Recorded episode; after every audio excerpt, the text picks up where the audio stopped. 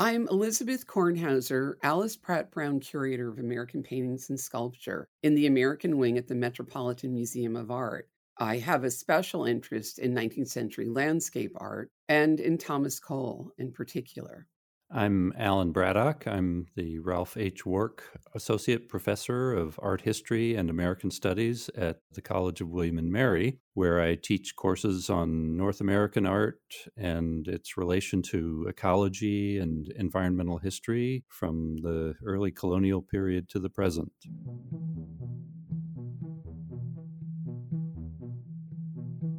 Thomas Cole's The Oxbow, painted in 1836, was a view from the top of Mount Holyoke looking southwest to the Oxbow, which is a section of the Connecticut River just south of Northampton, Massachusetts. And it's regarded as one of the most iconic landscapes painted by an American artist. In this work, Cole made many breakthroughs he introduced the panoramic view of the landscape, which would become a signature for the later Hudson River School painters. He also introduced a shocking bifurcated scene of wilderness on one side and settled land on the other. The left side is elevated, the wilderness side, and it's very lushly painted. And then you look far below down into the valley, and you see very aggressive cultivation of the landscape.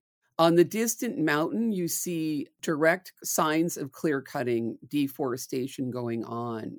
And then a particular interest is that he introduces himself in a very distinctive self portrait where he gazes directly out at the viewer. In its own time, this painting the oxbow was of great importance, but I think it hasn't been fully understood until the new discipline of eco criticism and a deep dive into Thomas Cole's biography was brought to bear. I couldn't agree more. You mentioned eco criticism as a new way of looking. It's really a kind of environmental lens for understanding the history of art thinking about art in relation to ecology is a fundamentally interdisciplinary activity and it produces new kinds of knowledge. And Cole is a really important example of interdisciplinary thinking. I think Cole was uniquely set up through his background as an Englishman, growing up in Bolton le Moor on the northwestern coast of England in the very heart and center of the explosion of the Industrial Revolution in his hometown. Cole was aware that the farmland had quickly disappeared in that part of England. And it was this warning that he embeds in the Oxbow. It's worth commenting that the perception of America as an uninhabited wilderness is, in its own way, a historical fiction because indigenous people had inhabited North America and South America I also think it's crucial to understand that this painting was made in the 1830s during the administration of President Andrew Jackson, who was in every way trying to unleash the forces of development and business across the United States. It was President Jackson who passed the so called Indian Removal Act of 1830 most people in America were very much committed to the Jacksonian idea of development. And so Cole is kind of an outsider to that dominant way of thinking. And I think that it is possible to see him as a proto environmentalist. He was concerned about the direction of the country and what was happening to the land because of industry and development.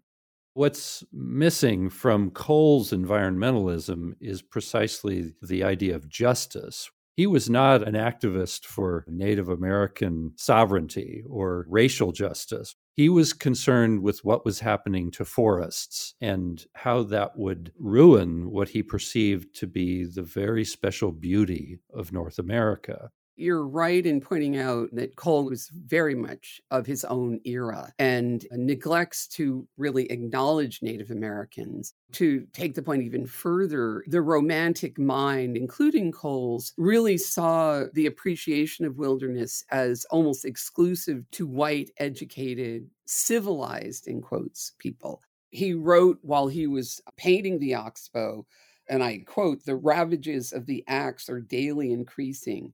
The most noble scenes are made desolate, and oftentimes with a wantonness and barbarism scarcely credible in a civilized nation. That thought process would carry across the 19th century into the national parks movement. There's no question that Romanticism helped institutionalize the wilderness aesthetic.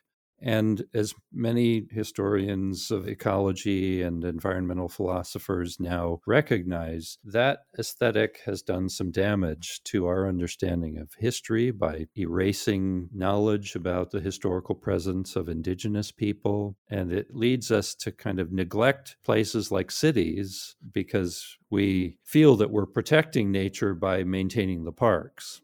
Now, I and others are not advocating tearing down and selling off the parks, but what we are advocating is a more inclusive and broad notion of environmental protection that takes into consideration cities and towns as having environmental value precisely because it's where people live.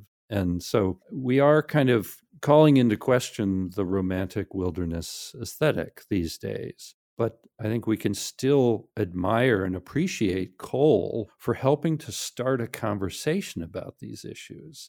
And while the wilderness aesthetic has some problems, in his day, it was important to protect certain places, which otherwise would have just been completely torn to shreds by that juggernaut of Jacksonian capitalism. I mean, that's such a good point, And we have been so irresponsible in that regard. Even the site of Mount Holyoke and that uh, oxbow shape in the river is no longer there, you know, over the course of the 20th century with changing settlement patterns, the introduction of industry along the river, frequent flooding and, and much more flooding now due to climate change. And finally, you know, the oxbow itself became closed and it was bisected by a highway. And that again makes it a very important and powerful work. I think the staying power of this painting provides vivid proof that art is a key player in helping us understand our history, our ecology, our environmental relations. And I'd like to think that the oxbow lives on and challenges us to imagine a new way to think about nature that is more inclusive, more democratic, and more just.